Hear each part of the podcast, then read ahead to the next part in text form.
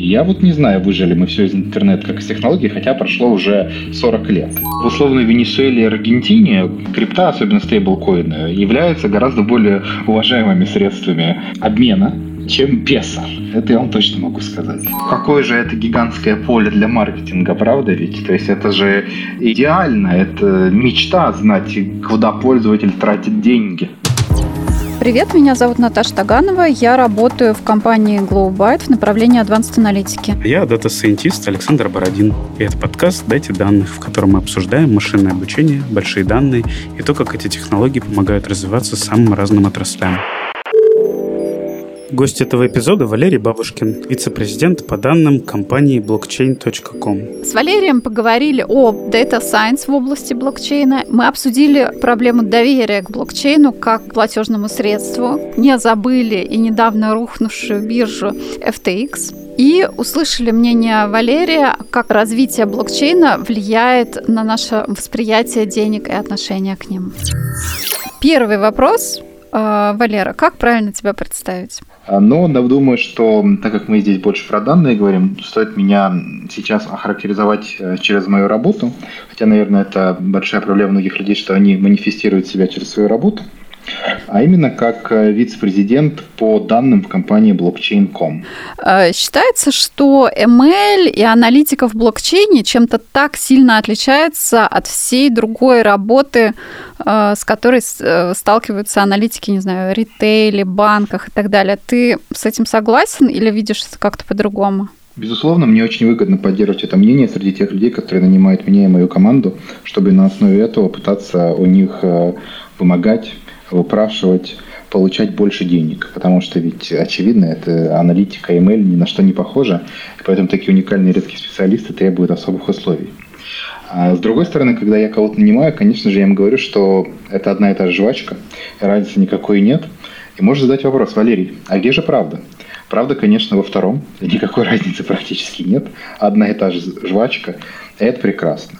То есть никаких принципиальных э, изменений, будь то ритейл, гейминг, интегрити в Фейсбуке или э, блокчейн применимо к аналитике или чем связанным с машинным обучением, я не вижу. Понятно, что везде есть какая-то своя условная специфика, но ничего кардинально разного я не нахожу. Погоди, вот сколько нужно времени, ты говоришь, что ты не находишь, ты нанимаешь людей, а ты вот смотришь на их бэкграунд, то есть ты все-таки скорее возьмешь человека, который уже работал в блокчейне, или он очень быстро вкатится? Я скорее возьму человека, который до этого работал в хороших компаниях, будь то компании, связанные с крипто и блокчейном, или не связанные. А, в основном под хорошими компаниями, конечно, подразумеваются бигтехи, потому что любые блокчейн-компании, они еще достаточно молодые, за исключением некоторых, например, наши, целых 11 лет. А, но одно дело, они молодые, другое дело, что они еще не well established, то есть они еще находятся в стадии становления, и поэтому они принимают практики из других компаний. И поэтому людей лучше нанимать из хорошей компании, где их уже научили. Да, это, конечно, могут быть и блокчейн-компании, но нет не обязательно. То есть особого плюса здесь нет. Здесь скорее специфика. Если нужно биться с фродом, то, наверное, человек, у которого есть опыт работы с антифродом, имеет некоторое преимущество по сравнению с теми, кто не занимался антифродом. А, но занимался он этим антифродом в условном а, революте, а, в условном Амазоне или в условном Гугле, или, не дай бог, в Кракене. Не имеет значения. Кракен – это довольно большая криптобиржа, Слушай, такой вопрос, Валерий. Вот ты говоришь, специфики нету в ML-подходах, а есть ли какая-то специфика в постановке задач? Ну или если ее тоже нет, то какие потенциальные задачи стоят вот перед продуктом блокчейн, в частности перед компанией блокчейн? Начнем с отличий. Одно из отличий все-таки работы с блокчейном в том, что подавляющее большинство блокчейнов открыты. То есть нужно понимать, что блокчейн, он существует не единственный. Есть блокчейн биткоина, есть блокчейн эфира, есть куча-куча блокчейнов, и подавляющее большинство из них никак не анонимизированы. То есть э, люди часто путают такое понятие, как э, частная собственность и non-custodial, когда только ты этим владеешь, с тем, что все видят, что ты этим владеешь. То есть э, э, приватность и частность. Потому что, в принципе, наверное, одни и те же переводы можно этим словам находить в русском языке. Но, тем не менее. И из этого следует, что довольно интересное появляется поле для анализа, а конкретно это on-chain analysis. Это анализ того, что происходит в этих различных блокчейнах кто кому что отправил, э, когда, зачем и как. И потом могут находиться разные интересные вещи, что одна криптобиржа, другой криптобиржа присылает миллионы денег как раз перед тем, как та криптобиржа должна пройти аудит, на котором она весело заявляет, да, у нас есть все эти деньги, а потом говорят, это произошло по ошибке. А, но эта открытость, безусловно, открывает некоторое поле для аналитики дополнительной. Слушай, а, эта аналитика, э, я хочу уточнить, она как бы чисто бизнесовая, или мы смотрим насчет отмывания денег, э, и такие интересы тоже уже сейчас есть? Как вообще за этим вот? Мы следят? можем смотреть все. В принципе, был уже случай, когда какие-то чуваки в 2016 году украли там 100 с копейками тысяч биткоинов. Ну, даже сейчас один биткоин это 20 тысяч долларов. То есть, или 6, пусть 16 тысяч. Ну, то есть, если 16 тысяч долларов умножить на 100 тысяч, мы понимаем, что получается достаточно приятная сумма. Ну и в итоге их спалили, потому что никакой м- приватности в блокчейне биткоина нет. Когда они попытались это слить 6 лет спустя, их поймали. То есть, да, можно все что угодно. Можно грязные деньги, украденные деньги, или там все следят за кошельком э, Сатоши Накамото. То есть все же все ждут этого судного часа, когда же, когда же начнутся транзакции с кошелька Сатоши. И постоянно там новости. О, произошла транзакция с кошелька какого-то кита, там было биткоин на 3 миллиарда долларов, и он начал эти биткоины сливать. Соответственно, когда есть такая открытость, можно анализировать и простые вещи. А, ну, как, как только мы понимаем, что ушло из А и попало в Б, и, и все остальные точки, мы можем уже что угодно делать. Можем кластеризовать, как-то описывать эти структуры, накидывать какой-то, конечно, не люблю я это упоминать, графовый анализ, э, А почему анализ. не любишь графовый? Я потому что, что в нем... на мой взгляд, э, все эти графовые темы пока себя особо не оправдали. Ну, возможно, потому что не работаю в биологии. Может, биологию не где-то и выстреливают.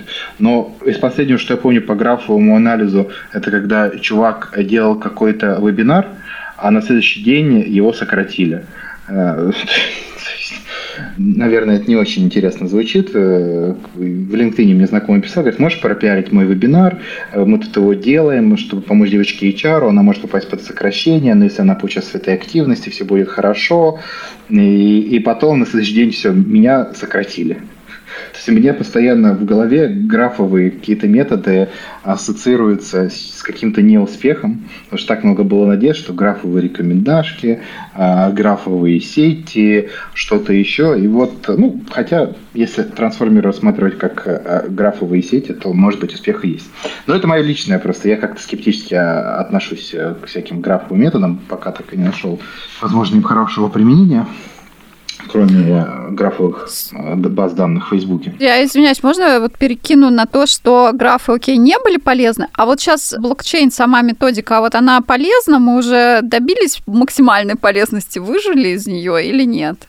Ну, я не понимаю, что такое максимальная полезность блокчейна методики, то есть есть ну, технология. Самого метода. Технология скорее. Есть технология, которая предоставляет определенные примитивы, на основе которых э, и поверх которых можно строить различные вещи. То есть, э, в принципе, примитивы все эти завязаны на доверии или на том, что, в принципе, тебе не нужно никому доверять, потому что нет единого центра.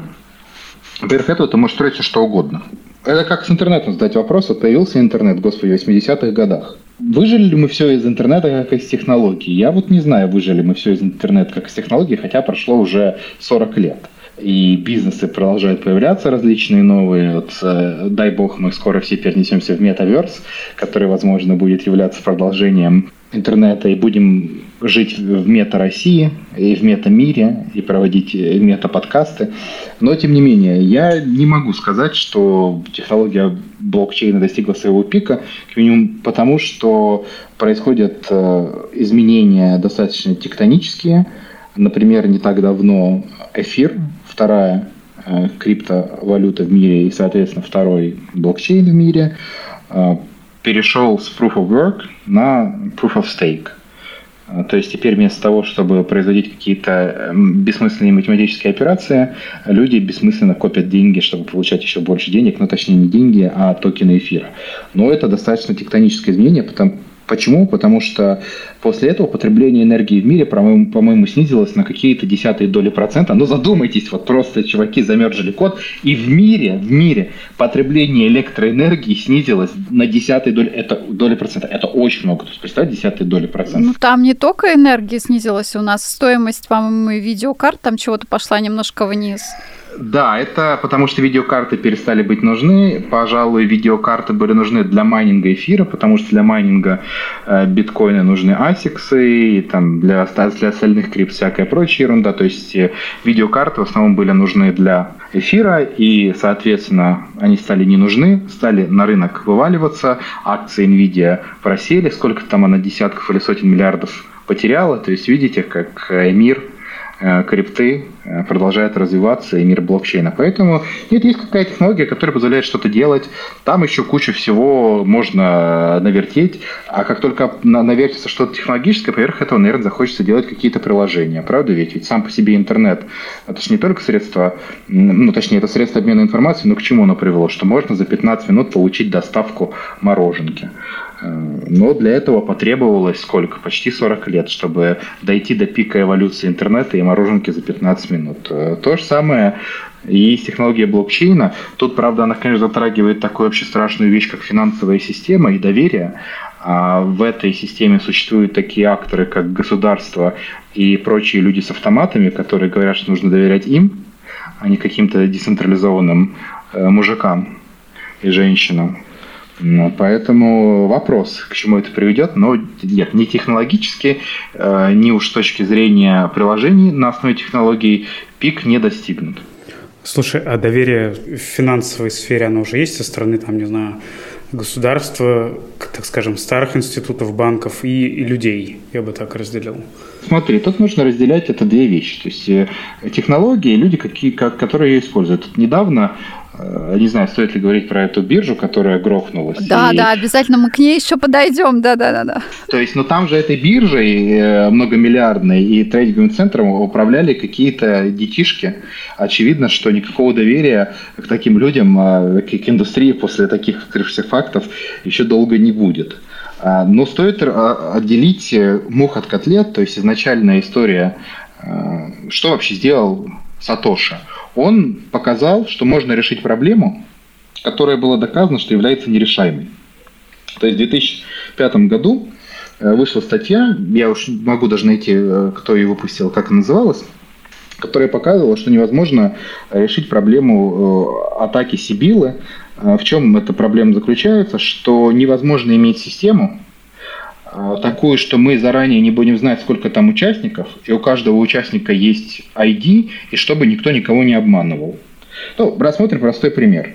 Представим, что происходят выборы. Как происходят выборы?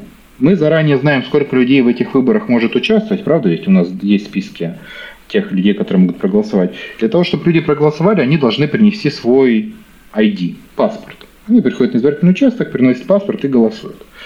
Э, очевидно, что невозможно гарантировать честность выборов, если человеку не нужно себя идентифицировать, и мы не будем знать, сколько человек заранее максимально может проголосовать. Правда ведь? Ну, просто какой-нибудь Васян пойдет во все избирательные участки, проголосует там по сто раз, и считаете, он сделает уже сотни тысяч голосов.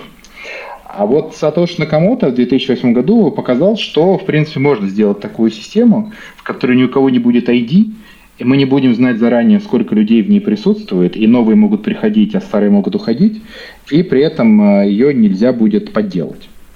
Все, вот, э, вот это то, как реализовано там trustless, э, то есть или примитивы доверия, то есть тебе не нужно э, доверяться на id там система построена так, что она не может обмануть. Вот это два разных вида доверия. Ну, технология, которая позволяет что-то строить, и ты знаешь, что там нет какого-то одного актора. Ну вот, условно говоря, это не банк, который может завтра заморозить твой счет. Мы все прекрасно понимаем, что банк может в любой момент наш счет заморозить. Поэтому мы, когда деньги у банка держим, мы банку что? Доверяем. А Сатош позволил построить такую систему, которой ты, тебе не обязательно ей доверять, она тебя не может обмануть по дефолту, потому что там нету какой-то сущности, которой нужно доверять. Все строго математически проверяется на основе теории игр и так далее, и так далее, и так далее. Ну и вторую историю он смог создать э, за счет этого такую вещь, как... Как бы правильно перевести? Ну скажи, мы сейчас поможем. Scarcity. То есть он позволил создать э, такой цифровой примитив, который при этом ограничен, нельзя его подделать. То есть, в принципе, им можно, значит, обмениваться. Это технология. А что на основе этой технологии? Ну, понятно, что на основе любой технологии, вспомним бум доткомов. Да как, зачем даже бум доткомов? Ну, э, может же любой чувак открыть в интернете сайт и попробовать соскамить других чуваков, правда ведь? Но будем ли мы после этого говорить, что это вот интернет-скам? Ну, это просто человек воспользовался технологией и как-то других людей надурил. Понятно, что в момент создания технологии, когда она еще всем непонятна, появляется очень много таких игроков. Вспомним хотя бы Россию в 90-е годы, Мавроди МММ и Властелину. Но ну, мы ну, не можем очевидно, это помнить, я была маленькой, слишком маленькой для воспоминаний. Но был же МММ еще 2012, когда он попытался вернуться. Вернуться, да, вот это я уже помню. А вот. как же бог Кузя? Э, тоже герой детства. Э, бог Кузя не так давно Э, сел. Он, в принципе, уже, по-моему, даже и вышел. Это для тех, кто не знает, я очень настоятельно рекомендую посмотреть, э, как бог Кузя. Действительно, сект назывался бог Кузя. А, то есть, мне кажется, он просто изначально прикалывался. Прикол зашел как-то очень далеко. Поэтому, да, но, но суть в чем? А, Мавроди не смог в 2000-е годы, в 10-е годы повторить свой успех, потому что уже общество было чуть более зрелым. Может быть, потому что у него была фамилия Мавроди, а ну еще воспоминания были живы. Может быть и поэтому. Слушай, а вот м, хочу вернуться к моменту доверия. Вот ты говоришь о технологии и то, что эм, мы можем ей доверять, но как финансовому инструменту эм, биткоину или любым другим э, биточкам, всему такому, насколько э, есть доверие. Я вот провела э, некоторое социологическое, так сказать, исследование, готовясь к записи, э, спросила дома, сколько денег можно вкладывать. вот. И получила ответ, что ну, в каких-то разумных пределах, ну, процентов 5-10, то если играешь. Но и то это как-то мне показалось очень очень как-то много, 5-10% от э, собственности, от каких-то активов вложить в биткоин. А вот ты как на это смотришь? Значит, нужно разделять. Э, если мы рассматриваем биткоин как средство, или любую крипту как средство спекуляции или инвестирования, это одна история. Но когда у вас есть биткоин, у вас какие есть гарантии? Что в мире не будет больше, чем 21 миллион биткоинов – ваш биткоин – это только ваш, никто не может у вас заморозить его, забрать. Ну, точнее, физический человек может прийти, начать вас бить гаечным ключом и попросить э, пароль от вашего кошелька и забрать этот биткоин. Э, но по-другому не сможет. И все. То есть у вас есть какие-то такие гарантии, которые вы можете, ну, четко не тоже доверять. А падение с начала года на 70% или там на сколько-то он упал? Забрали уже часть денег, по сути. Если, если мы обсуждаем волатильность, безусловно, у любого актива существует волатильность. Э, будь то аргентинский песо, который за три недели упал на 100%. Вот я просто приехал 3 июня, э, нет, вру, на 50. За один песо, за один доллар давали 200 песо, а три недели спустя я уезжал за один доллар давали 300 песо. Или боливар в Венесуэле, который там каждый год падает на десятки тысяч процентов, или зимбабвийский доллар. То есть для этого не, не, не, не необходимо быть криптовалютой, чтобы падать. Э, правда, криптовалюты еще бывает и растут, в отличие от упомянутых ранее песо, боливара и доллара зимбабвийского.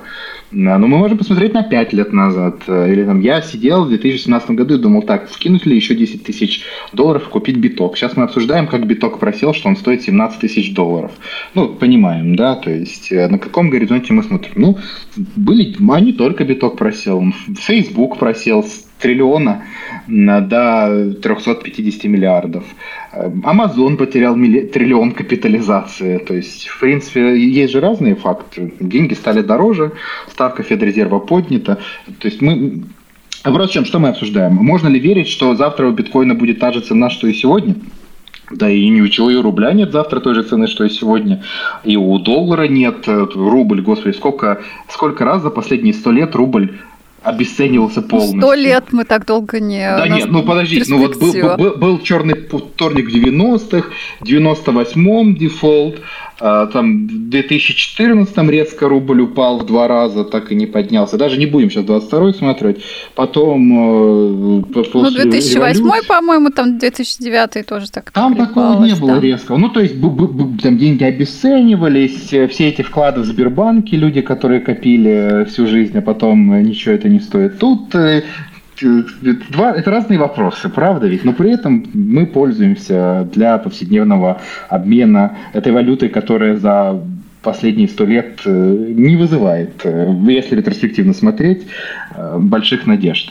Ну, то есть ты считаешь, что, в принципе, вот в данный момент доверие сравнимо с государственными деньгами, эмиссиями, которые выпускают страны? Ну, смотря с какими. Каким-то, с каки, у каких-то фиатных денег или государственных денег доверия сильно меньше, очевидно. У каких-то оно повыше.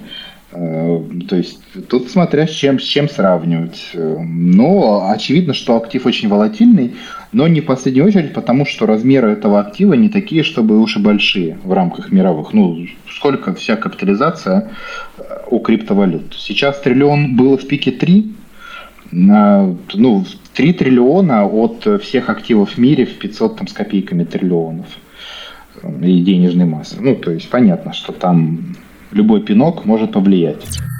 А вот биткоин, эфир, э, стейблкоины, вот у нас, э, или на твой взгляд, меняется как-то поведение и обращение с деньгами, наше восприятие денег?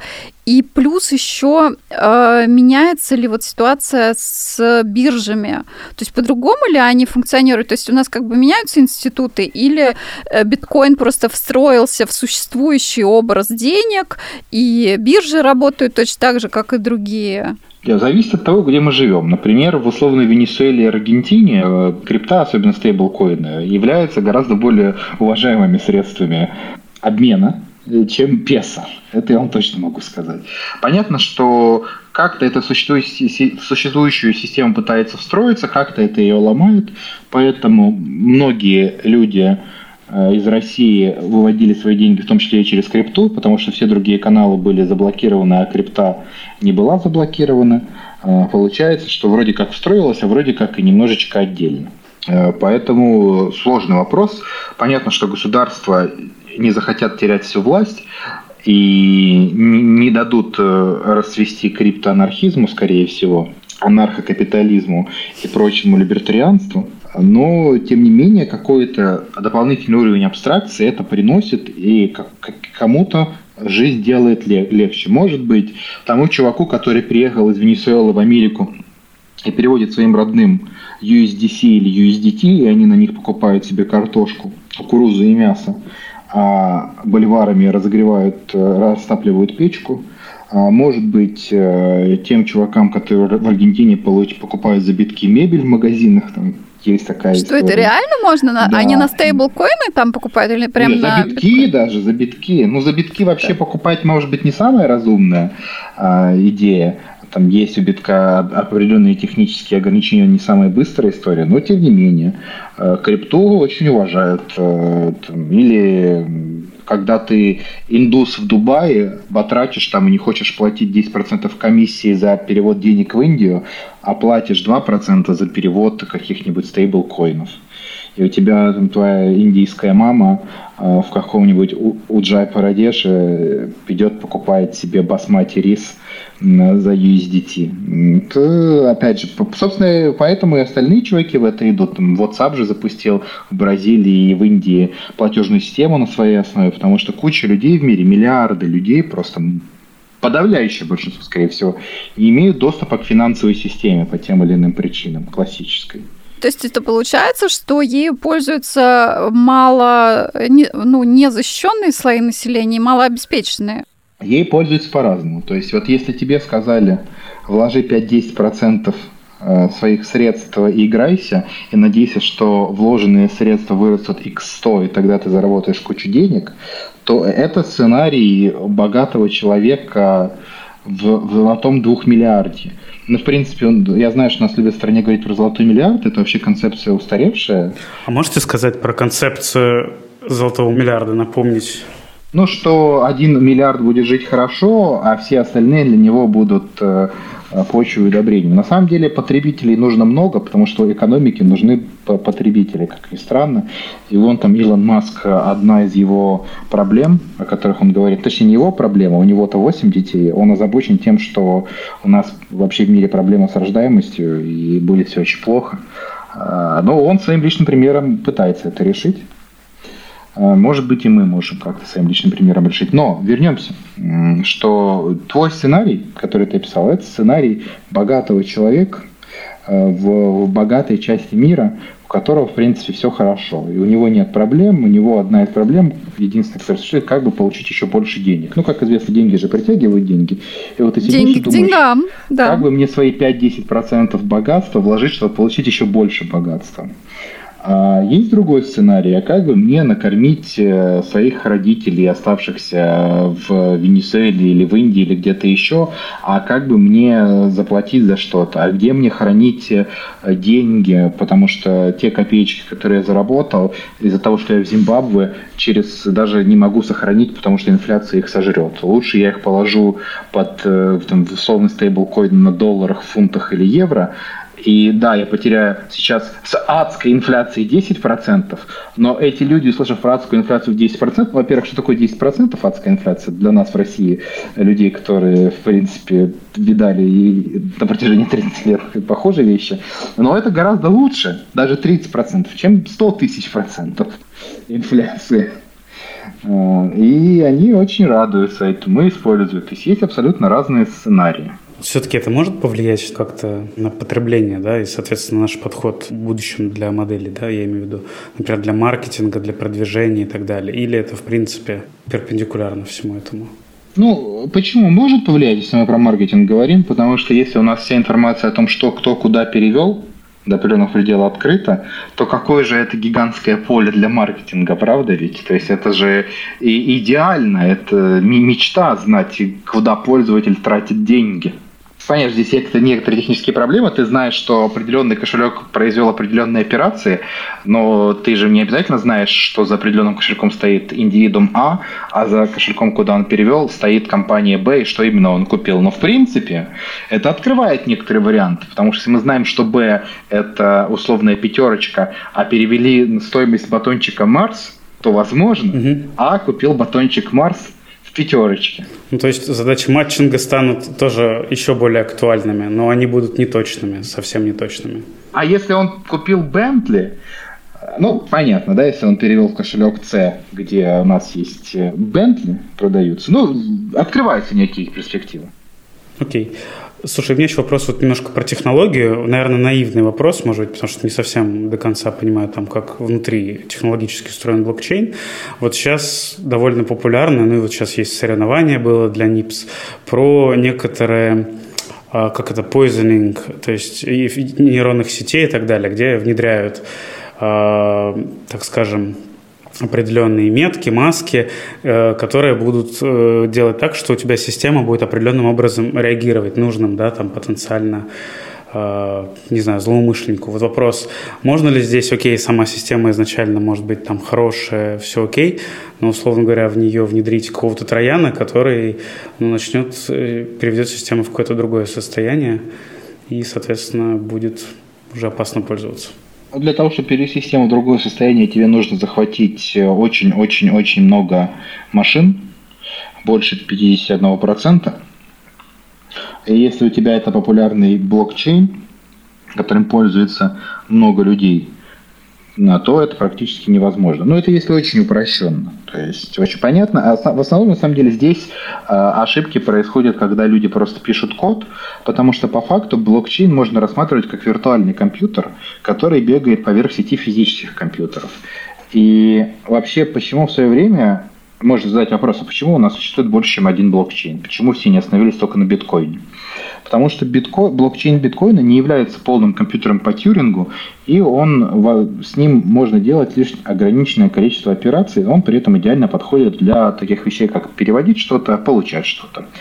А блокчейн эфира, он представляет из себя полную машину по Тьюрингу.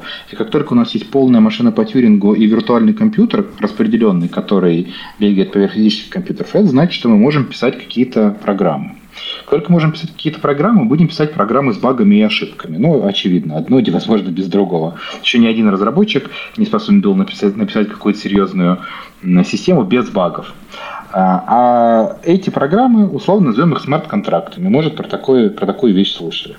Соответственно, смарт-контракт, как только есть какая-то программа, которая распоряжается какими-то деньгами, и она написана, скорее всего, криво, что с ней сделают? Ее взломают и бабки заберут. Поэтому, в принципе, троян не нужен, нужно просто смотреть за смарт-контрактами, а, находить в них баги и ломать их. Это предложение к действиям или? Конечно. Так нет, подождите, тут вообще очень много э, бизнесов можно замутить. Э, например, произошел слив данных из различных, эм, назовем их, экосистем экосистема по доставке еды, экосистема еще такая сякая. Ну, значит, а мы знаем, что у нас для кошелька существует 12 фраз, которые позволяют этот кошелек открыть, правда ведь? Ну, значит, что мы делаем? Мы пишем программку, которая анализирует все эти слитые данные, среди которых кто-то наверняка записал свои 12 э, слов для кошелька, и просим программку выдать нам все последовательности, где у нас 12 слов подряд идет. Потом берем и просто взламываем кошельки, забираем деньги. Прекрасный же бизнес, правда? Эту идею, идею дарю. Эту идею мне подарил мой друг, а я дарю эту идею вам. Окей. Узнаем, сколько нас человек прослушает, и потом поймем, сколько мы подарили эту идею. Смотри, вот о применимости еще. Э, я вот до конца не поняла, в чем прикол НФТ и работы нового подхода артистов и продажи арт-объектов. У тебя есть какая-то точка Знаете, зрения? Я этого не понимал еще раньше, чем существовало NFT. Э, видишь, мое непонимание, оно растянуто во времени. Что я под этим имею в виду? Допустим, есть картина какого-то очень знаменитого и дорогого художника, например, Ван Гога. Пусть она стоит 50 миллионов долларов. Мы знаем, что бывают случаи, когда подделку рисуют, и подделка такого качества, что специалисты с высокоточными приборами в течение длительного времени пытаются понять, подделка это или оригинал, и потом говорят спустя неделю, это подделка. При этом стоимость произведения этой подделки составляет, ну пусть 50 тысяч долларов. Получается, что у нас есть два практически максимально идентичных объекта. Один стоит 50 тысяч долларов, а другой 50 миллионов. Но это же абсурд. А почему один стоит 50 миллионов? Потому что его-то нарисовал Ван Гог, а другой объект нарисовал не Ван Гог. Но они идентичны. Вы вот так не поймете, где Ван Гог, а где не Ван Гог. И тут мне уже непонятно. Но почему бы не пойти дальше, до следующего уровня абстракции и сказать, вот есть два абсолютно идентичных объекта, потому что они объекты цифровые, то есть не абсолютно идентичные. Но у нас есть сертификат, который говорит, что вот этот объект оригинал.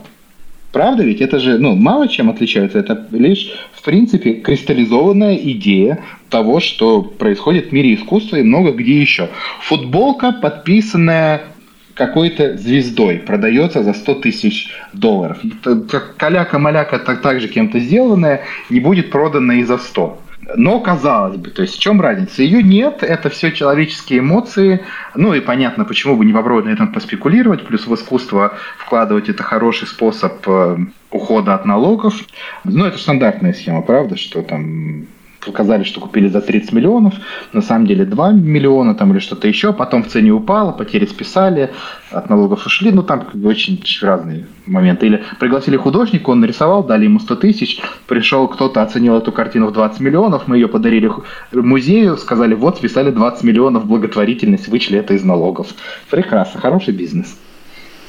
Да, поэтому я домой что-то сама рисую, чем покупать. Можно подростка нарисовать спокойненько блокчейн это равно крипта или не равно? Ну, смотрите, у вас есть э, блокчейн, что по факту виртуальный компьютер. Дальше вы в нем можете создавать какие-то сущности, которые можно назвать. Вот в моем виртуальном компьютере существует такой такой-то элемент, называется токен. И этот токен обладает какими-то свойствами. То есть, в принципе, можете иметь блокчейн без... Ну, крипта – криптография. В принципе, любой блокчейн – криптография. А, но вы можете иметь какой-то свой внутренний блокчейн а, вашего подкаста и обходиться там без криптовалюты, а может вы захотите выпустить эту криптовалюту. В свое время эфир открыл ящик Пандоры, когда он стал продавать до запуска свои токены и поднял кучу денег, и всем так понравилось, что они тоже решили поднять кучу денег.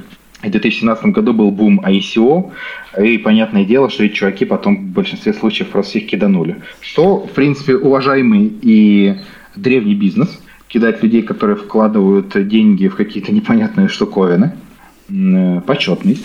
Это классическая схема стартапа. Family, Fools и Friends.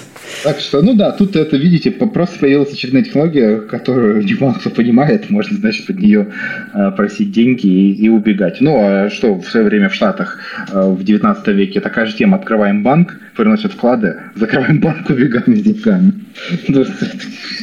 Очень популярная была история. Буквально на днях э, разорилась биржа биржа FTX, сори, слишком много аббревиатур. Эта тема очень сейчас обсуждается, и есть даже какие-то сообщения о том, э, какие-то аналитики пишут, что, возможно, у этого будет цепная реакция, и это подрывает, наверное, доверие все-таки к биткоину и другим. До, до, доверие к 20-летним SEO, наверное, это точно подрывает. Ну, ей там 26, 26, там все-таки не 20. Ну, 20-летние в том плане, что им 20 с чем-то лет. Окей, okay. да. Соответственно, что произошло? Вообще, прежде чем перейдем к тому, как они рухнули, нужно ввести понимание плеча. Не дружеского плеча, а в целом, в целом плеча. Значит, э, например, я Илон Маск. Начнем даже, наверное, с ухода от налогов. Это, эта тема для меня более интересная. Например, я Илон Маск, и я не хочу платить налоги, но хочу денег.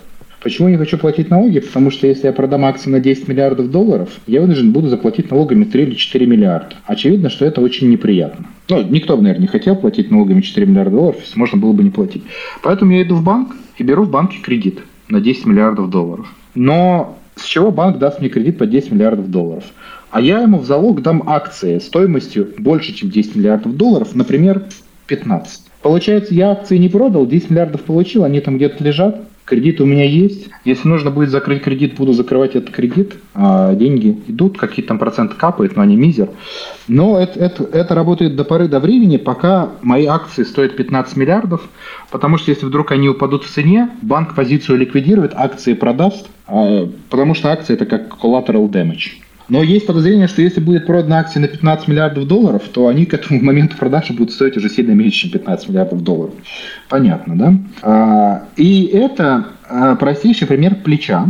А, что такое плечо? Плечо – это когда я в залог каких-то активов получаю какие-то другие активы, и могу на с ним большую что-то, сумму что обычно. Да, например, например, я прихожу на биржу и говорю, вот у меня есть миллиард, играю с плечом X10. Играя с плечом X10, то есть теперь у меня есть 10 миллиардов, я на 10 миллиардов покупаю какие-то активы. А, если вдруг эти активы в цене упали до 9 миллиардов, а, то то, что я дал, позиция ликвидируется, и то, что я сейчас имею, тоже ликвидируется, потому что 9 миллиардов плюс 1 миллиард – это в сумме 10 миллиардов. Понятно, да? На самом деле там немножко по-другому работает, там есть некоторый риск-движок, то есть, но в сумме биржа ничего не потеряет. Соответственно, я могу прийти и играть с плечом 100. Я могу взять под миллиард 100 миллиардов, если вдруг мои 100 миллиардов превращаются в 99, ну, например, я пошел, купил акции каких-то ценных бумаг Apple на 100 миллиардов. Тут бац, курс просел на процент, мне говорят, спасибо, ваша позиция ликвидирована. Если не хотите, чтобы она была ликвидирована, докиньте денег. Очевидно, что это работает в обе стороны. Например, если я вместо миллиарда денег дал миллиард каких-то акций, то эти акции начали в цене снижаться – то меня попросят докинуть акции, либо ликвидировать позицию. Понятно, да? Биржа никогда не хочет потерять денег. Если я дал э, миллиард акциями Tesla и купил акции Apple на 100 миллиардов под это, и вдруг Tesla просела в цене, то меня либо попросят докинуть еще акции, либо их ликвидируют, и я все потеряю. Поэтому, если что-то в цене проседает, это может повести за собой цепной эффект. Позиции будут ликвидированы. Что же произошло с биржей FTX, которая то ли третья, то ли четвертая по размеру криптобиржа, на самом деле там несколько все замороченнее. Есть эта биржа FTX. Это третья по размеру криптобиржа в мире. И на днях, 9 ноября, по-моему, они признались в отсутствии достаточного количества активов, чтобы выполнять свои обязательства. То есть они сказали, деньги закончились, извините. Э, как же это произошло? Дело в том, что 2 ноября на сайте CoinDesk была опубликована информация про текущий баланс компании Alameda Research. Чем же это интересно? Это интересно тем, что у компании Alameda Research и биржи FTX один основатель, некий Сэм, э, но не дядя. Так вот, э, что же, в чем же суть? Ну, наверное, немножко про Аламеду сначала. Аламеда – это хедж-фонд, а FTX – это биржа. Ну, они забрали оттуда денежки, им не, не хватало не, не, там ликвидности, по-моему. Смотри, в чем суть. Значит, э, Аламеда начинала свой путь к успеху на арбитраже биткоин премиум. Затем они были маркетмейкером, э, как только арбитраж перестал приносить много денег, и заработали э, на своих стратегиях кучу-кучу бабок, потому что вообще Сэм, Сэм, этот чел, он из очень, он 4 года отработал в очень крутом хедж-фонде Джейн Стрит. Э, ну, в общем, у этого фонда Аламеда была репутация чуваков, которые делают отличную прибыль, но так себе работают с клиентами, ритейл, то есть с мелкими клиентами. И После того, как Сэм основал эту Аламеду и заработал на ней кучу денег, он решил создать FTX, э, платформа от трейдеров для трейдеров. Так она позиционировалась. И Аламеда, его же компания, стала первым маркетмейкером. Маркетмейкер – это те чуваки, которые предоставляют ликвидность, покупают, продают, ну, то есть создают какую-то движуху. И предоставляла этому обменнику, этой бирже ликвидность. Э, понятно, что их отношения на этом не закончились, потому что Аламеда получила приоритет в своих э, ордерах. А если ты имеешь приоритет в своих э, ордерах на одной из крупнейших бирж, то у тебя по факту получается бесконечная машинка по печатанию денег. Ну, потому что раньше всех продаешь, раньше всех покупаешь, на этой разнице ты можешь зарабатывать очень много. В принципе, это уже плохо. Ну, то есть это не совсем честная конкуренция. Но FTX стала для Alameda не только источником данных, но и источником денег. Потому что очень сложно установить, если у тебя есть мегавыигрышные стратегии, как ты считаешь, но не хватает денег. А тут рядом крайне прибыльная биржа, которая тоже принадлежит тебе. Какое приятное совпадение. А, ну так вот, мы же начали с того, что баланс был опубликован. А что же было в этом был балансе? Значит, у Аламеда 14.6 миллиардов долларов. Что вообще очень много для хедж-фонда под управлением иметь такую сумму. Из них 5,8 миллиардов долларов лежат в токенах FTT. Это токены биржи FTX. А все остальное лежит в токенах Solana. Э, ну, вообще, зачем существуют токены FTT? Потому что если ты покупал токены FTT, они тебе давали уменьшение комиссии на бирже, э, какой-то VIP-доступ и всякие другие ништяки. Э, но в чем проблема? Есть такая вещь, как ликвидность. То есть, если у меня токенов на 5,8 миллиарда, а суммарные торги это миллиард, то я эти токены просто никому не продам. Ну, простая аналогия, если у меня есть 100 наборов еды, которые испортятся за день, и всего 10 человек, которые могут поесть в данный момент времени, э, я могу, конечно, сказать, да, каждый набор еды стоит 1000 э, рублей, значит, у меня 100 тысяч рублей. Но по факту я никому их не продам. Потому что у меня просто нет ликвидности, чтобы их купить. Слушай, значит, а как же так у них получилось? Вот как так? Ну как так, смотрите. Суть в чем? Если у меня монета ограниченно торгуется, и на нее ограниченное предложение, ограниченный спрос, ее цена может повышаться. Если я все монеты выкину на, на рынок, то резко упадет цена. Ну, это Логично, понятно. Да? То есть это они, просто, они просто держали ситуацию, когда все эти монеты, то есть монеты особо не торговались, монеты были у Аламеды, и за счет того, что капитализация высокая, они могли под эти монеты брать кредиты. Ну, вот реально, я прихожу, говорю, у меня монет на 6 миллиардов, вот я вам закладываю их как коллатерал, дайте мне 4 миллиарда. Нормально? Нормально. Но правда, э, трюк в том, что эти 6 миллиардов монет ты никому не продашь. Но эта система, в принципе, рабочая до тех пор, пока кто-то не начнет продавать большое количество этих токенов. Ну, логично, да? То есть, э, как бы представьте, что у меня есть миллиард обедов, э, миллиард обедов, в которых бесконечный срок хранения – ну так их конкуренты взяли и продали, да? Не-не, подождите, смотрите. Значит, у меня миллиард обедов, у них бесконечный срок хранения, и я эти обеды продаю, допустим, 10 обедов в день, потому что у меня 10 человек, а, и продаю за 1000 рублей. Соответственно, каждые 10 тысяч рублей в день у меня торги, миллиард обедов, ну понятно, у меня триллион рублей. Я очень богатый человек. Почему у меня триллион рублей? Ну, обед же стоит тысяча, а у меня миллиард. Логично, логично. Они никогда не портятся. Но как только кто-то придет в это же место и начнет продавать и скажет, так, у меня тысяча обедов, я хочу их продать, Понятно, что цена на обеды резко снизится. Он говорит, хочу продать всю тысячу, мне не важно, за сколько продам. Ну, понятно, что очень скоро он начнет их отдавать за бесплатно практически. И мой триллион рублей очень быстро превратится почти в ноль рублей. Но для этого должен существовать такой подлюк, э, не побоюсь этого слова, который придет с этим достаточно большим количеством обедов, или в нашем случае токенов, и начнет их продавать. И такая падла нашлась. Э, это основатель и совладелец Binance, который да. был одни, одним из первых инвесторов э, в FTX. Значит, 6 ноября он заявил, что продаст все FTT, что у него есть, а это 500 плюс миллионов долларов. Значит, Аламеда публично предложили купить у него эти FTT по цене 22 доллара. Что довольно странно, потому что, ну, объявлять так публично, потому что как только начнут продавать, они же подешевеют, но купили бы подешевле. Правда? Правда. На что произошло еще более странное событие. А, этот э, CZ, я уж не помню, как его полное имя, это просто у него какое-то китайское имя. Да, там тяжелое, а, тяжелое имя, да. А, поэтому будем звать его CZ. Отказался. Что тоже довольно странно, учитывая, что в итоге он продаст за меньшую цену, чем от этого предложения. Подожди, но у него же было желание купить всю сначала эту биржу. Вот я не понимаю, почему он потом отказался от покупки биржи. Нет, подождите, мы не знаем, какое у него было изначальное желание. Зачем что-то покупать твоего конкурента, если можно его просто разрушить? Как бы разрушаешь Либо его купить. То есть ты Нет, думаешь, ну, что они, он хотел его Значит, разрушить? У меня я... я вот повелась на то, что он его хотел купить, заявил. Я объясню, почему он не хотел его купить в итоге, что же вскрылось. Но я расскажу об этом в конце. Тут всегда есть вопрос. Если я покупаю это, оплачиваю долги 6 миллиардов, может мне просто это разрушить, все равно часть людей ко мне придет. Ну, тут вопрос. Но это удар по индустрии. Но, в общем, он отказался это продавать за 22 доллара. И, очевидно, это было сделано для того, чтобы понизить стоимость активов. Что в итоге и случилось. Начались продажи. Э, например, 6 ноября он об этом заявил. И уровень 22 доллара держался какое-то время, но пал в 8 вечера по Нью-Йорку 7 ноября. Утром 8 ноября FTX остановила вывод всех средств с биржи.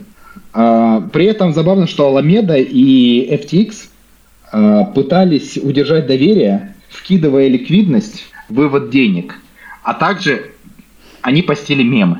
Так как это крипта, иногда попробовать э, запустить мем может помочь вернуть доверие.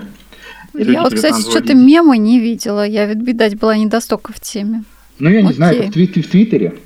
Нет, нет, Твиттер э, у меня что-то не зашел как социальное а, общение. Твиттер – это прекрасная новостная лента, а, но не будем об этом. В общем, что произошло? Опасения, что FTX и Alameda повязаны, привели к кризису ликвидности. Ну, то есть деньги закончились, у Alameda тоже бабки закончились. Почему? Потому что они там заложили свои токены в коллатерал, этот коллатерал резко уменьшился, позиции стали ликвидироваться. Там как-то пытались это залить деньгами. А, но в итоге этот чувак из Binance сказал, ну, мы вас купим. И они вроде договорились, да, покупайте нас полностью. А потом он посмотрел на них, ну, не он, а какие-то аудиторы, его внутренние чуваки, и сказали, нет, покупать не будем. Почему? Потому что формально-то а, FTX является третьей или четвертой по размеру криптобиржи в мире, по объему торгов. Но по факту большая часть этих торгов была сделана кем? Аламедой. Ага. Покупать нечего, да. Покупать, да, то есть сильно меньше. Там можно это посмотреть по количеству пользователей, а по всему прочему покупать действительно нечего. А вот так э, один китаец уделал одного американца эм, и попутно обрушил цену на ряд токенов. Мы получили кучу улзов – а, сейчас Crypto.com очень имеет э, нехилые шансы утонуть. Ну и вообще все эти 20-летние чуваки, которые нигде там... Э, же в чем прикол, что у людей, у которых нет опыта работы, они там поработал стажером или младшим э, каким-то аналитиком, и все, теперь ты SEO. А как это могло случиться? Я вот это вот вообще... Неужели не было никаких других претендентов на эту должность? Ну, я не знаю, они же все жили там, по слухам, э, в одном пентхаусе на Багамах. Э, тут э, вопрос, что, может быть, они действительно победили в гонке претендентов, просто эта гонка претендентов оценивала определенный набор навыков, которые мы не видим по их классическому опыту. Может быть, эти люди могли делать такие вещи, которые мы, например, не можем себе даже и представить. Окей, ладно, не будем тогда об отборе. А как ты думаешь, доверие вот в целом к крипте и ко всему это подорвет дальше? Конечно, у нас выпуск выйдет немножко позже, и когда он выйдет, уже что-то станет очевидным, но я все равно вот предлагаю подумать о будущем. Ну, не первый раз, во-первых. Во-вторых, это же проблема не в крипте, правда? Это же проблема в обманщиках. А что, Lehman Brothers, когда рухнул в 2008 году, вы вспомните. Это же вообще катастрофа катастрофная. Да что там говорить? Банк Траст в 2016 году. А ведь сам Брюс Уиллис был на рекламных плакатах этого банка. Ну и что? Могло им это? То получается проблема не в крипте, технологии, а, а в людях, и это просто какой-то дикий запад, ну, плюс обман. Ну, там, в принципе, знающие люди давно понимали, что дело нечистое. То есть несложно догадаться, что если у тебя есть хедж-фонд, и у тебя есть биржа, и у тебя есть токены, и все так повязано, а, как, как, как неожиданно, да, что, что произошло. В целом, вообще, когда у, у какой-то организации есть токены, это вызывает подозрения, потому что эти токены создают э, искушение ими воспользоваться для наживы. А вот у блокчейн.com нету токенов, например. Хотел такой вопрос задать. Смотри, в случае с Lehman Brothers, ну, еще есть фильм «Играя на понижение». Там, если я правильно помню, были чуваки, которые заранее провели аналитику и стали, в общем-то, ставить на то, что скоры, э, скоро пузырь этот ипотечный лопнет, и все пойдет, в общем-то, как они предсказывают. Им никто там вроде не верил и так далее. Вот вопрос здесь, вопрос к нашей теме, ну, ближе к... Вот, есть ли аналитика, или можно было это потенциально как-то понять заранее? Более того, хочу сказать, знающие люди очень хорошо заработали на этом. Так может быть этот китаец еще вложился в то, чтобы как раз сыграть против? Не, ну китаец э, показал, э, кто, значит, э, в свинарнике король. Он показал, кто главный криптант. А убил конкурента. Да, конечно, они заработали стопудово. Ну, они слили там эти 500 миллионов, но зашортили кучу всего и заработали кучу денег, конечно. Все, у кого нормальные трейдинговые агентства есть, подразделения, я думаю, заработали. Точно так же, как на крахе Луны заработали все вменяемые люди, а они вменяемые люди потеряли. С другой стороны, те люди, которые называли себя лунатиками и выбивали татуировку в виде Луны на себе, э, может быть, и стоило ожидать, что что-то произойдет. Пока будут деньги, будут и обманы, правда ведь? Э, вспомните великолепного жулика Берни Меддофа, который 30 лет э, водил за нос, что у него какой-то мега хедж-фонд, и он зарабатывает кучу бабок, а по факту это была просто пирамида. Это же вообще гениально. Скажи, вот твое отношение к э, Фроду и э, в целом вот к блокчейну, ты же занимался, мне кажется, аналитикой в других сферах. Вот тебе кажется, что сейчас ты работаешь вот именно в той отрасли, которая, ну вот тебе больше всего нравится, или а есть ощущение, что двинешься, не знаю, там дальше в, в настоящие финансы в кавычках, я вот так скажу. Эм, у меня еще примерно 40 лет карьеры впереди. Не будешь есть, загадывать или как? Есть сильное подозрение, что за эти 40 лет куда-то я додвинусь. Ну, то есть, э, рассмотрим, э, какие варианты. Вариант первый, я все 40 лет работаю в блокчейн.com. Э, ну, понятно, этого не будет, просто потому что я стану криптомиллионером или просто миллионером, и мне не нужно будет работать. Ну, допустим. Ну, почему бы и нет. Сижу там, мемы делаю, прикалываюсь. Вариант второй, я не работаю в блокчейн.com все 40 лет. Значит, я работаю где-то еще. Дальше, я работаю где-то еще. Я работаю исключительно в финансах или я работаю где-то не только в финансах. Может быть, может быть я буду работать в метаверсе. Может быть, я буду, э, не знаю, президентом Мета России. То есть ты веришь в мета? И вот я сорян. Слушайте, если, если я Facebook, и даже с учетом того, что я нанимаю десятки тысяч бездельников дополнительно каждый год, вкладываю кучу бабок в этот метаверс, десятки миллиардов, у меня все еще 2 миллиарда чистой прибыли долларов каждый месяц. Мне некуда впихивать деньги. Вот просто, мне некуда их впихивать. То есть, ну вот Марк Цукерберг, я, допустим, не Facebook, это некуда впихивать деньги. Куда? А, окей, понятно, что-то будет. Почему бы не попробовать впихнуть 30, 40, 50 миллиардов в метаверс? Может быть и получится. Куда что-то надо пробовать. И это достаточно смелый и рискованный поступок. Надо сказать, что чувак поймал тренд, потому что сейчас вот метаверс, метаверс, может быть, что-то и получится, а может не получится. А, но квест э, прикольная штука. Вот вы пробовали эти очки квест? Нет, я вообще далека, да. Пока а еще далека от этого скептично. Пробовал. А я пробовал прикольные штуки. А что там в этих очках? Ты там одеваешься, какая-то другая реальность или что ну, там ты, происходит? Э, например, можешь в Walking Dead пойти убивать зомби, видеть их в 3D и прочее.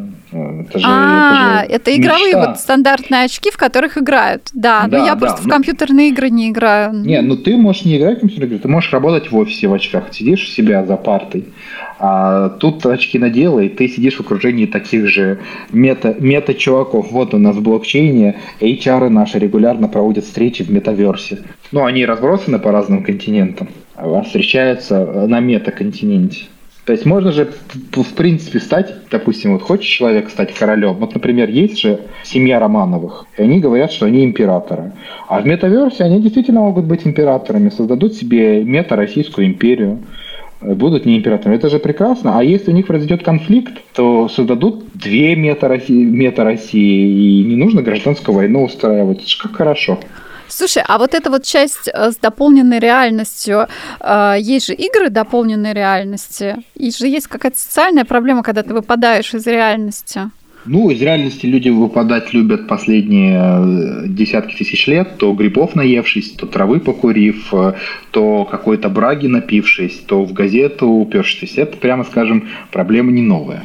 Раз, разграничим дополненную реальность и виртуальную реальность. Дополненная реальность, когда ты надеваешь очки, и вот заходишь куда-то, тебя подсвечивается там время, погода или, или что-то еще, но ты видишь реальность, которая дополнена. А виртуальная реальность надела очки, и ты там, в, в мета Российской империи или убиваешь зомби Walking Dead, э, или занимаешься другими социально одобряемыми и полезными вещами.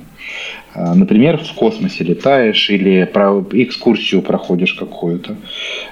Безусловно, этот иммерсивный опыт э, достаточно может быть интересен, и посмотрим, что у них э, из этого получится. А, очевидно, я, конечно, с согласен, что если у Цукерберга получится, на этом человечество придет окончательный конец, это будет просто какая-то дистопия, и я надеюсь, что у него не получится. Но тем не менее, если меня просишь оценить э, смелость его поступка и имеет ли в этом смысл, безусловно, я считаю, имеет. Надеюсь, что у него не получится, потому что зачем э, лететь в космос, осваивать Вселенную и пытаться чего-то достичь, если или устраивать гражданскую войну за Российскую империю, если ты можешь просто создать вторую мета-Российскую империю, полететь в мета-космос и так далее. Ну, то есть ты бы хотел там работать, мы же начали с того, как бы... Подожди, если я хотел там работать, я бы не ушел оттуда год назад. Я же ушел из Facebook, вы чего? А, ну там Facebook же большой, а ми... ну как ну, я, бы не, подожди, я, ну, я ушел даже, я пришел в Facebook, а ушел из мета, нет, ну там же не активно хайрят, я бы легко перешел туда, нет. Хотел бы быть там, был бы там. Окей, то есть все-таки блокчейн интереснее, да, Саш? Я хотел вернуться вот к твоему вопросу про фрод и к самому первому вопросу сегодняшней беседы. Вот, окей, мы говорили что подходы одинаковые, а вот вопрос меня про фродеров и абьюзеров возник. Они более умные и нетерпеливые в блокчейне или вот в этой сфере, или, в принципе, такие же, то есть у них, не знаю, более сложные схемы и так далее. То есть это они должны быть более умными, чем, не знаю, те, кто абьюзит Нет. в Алибабе или в пятерочке. Безусловно. Любой человек, работающий в блокчейне, он гораздо более умный, чем любой человек, не работающий в блокчейне. Как минимум в среднем. Хотелось бы мне сказать вам, потому что я работаю в блокчейне. Но я не думаю, что это так. Я думаю, что в каждом сегменте существует система, которую тебе нужно понять, чтобы ее обмануть. И в блокчейне существуют свои приколы, э, но я не могу сказать, что это какой-то мега сложный э, фрод, точнее сложнее или умнее, чем другой фрод. В целом, фрод это всегда борьба умных с умными. И как только ты решаешь проблему фрода, они тоже пытаются решить проблему фрода, то есть это бесконечная холодная война, но правда это же даже не холодная война, а гонка вооружений – в которой ты пытаешься победить, и они пытаются победить. Так что кажется, что она везде, везде этот фрод, может быть довольно интересен. Да, блокчейн, может быть, позволяет что-то новое создать э, в плане каких-то стратегий, но просто те стратегии, которые доступны на Alibaba, чтобы обманывать, они недоступны в блокчейне, потому что там нету этих ну, понятно, да. инструментов. Но есть другие инструменты.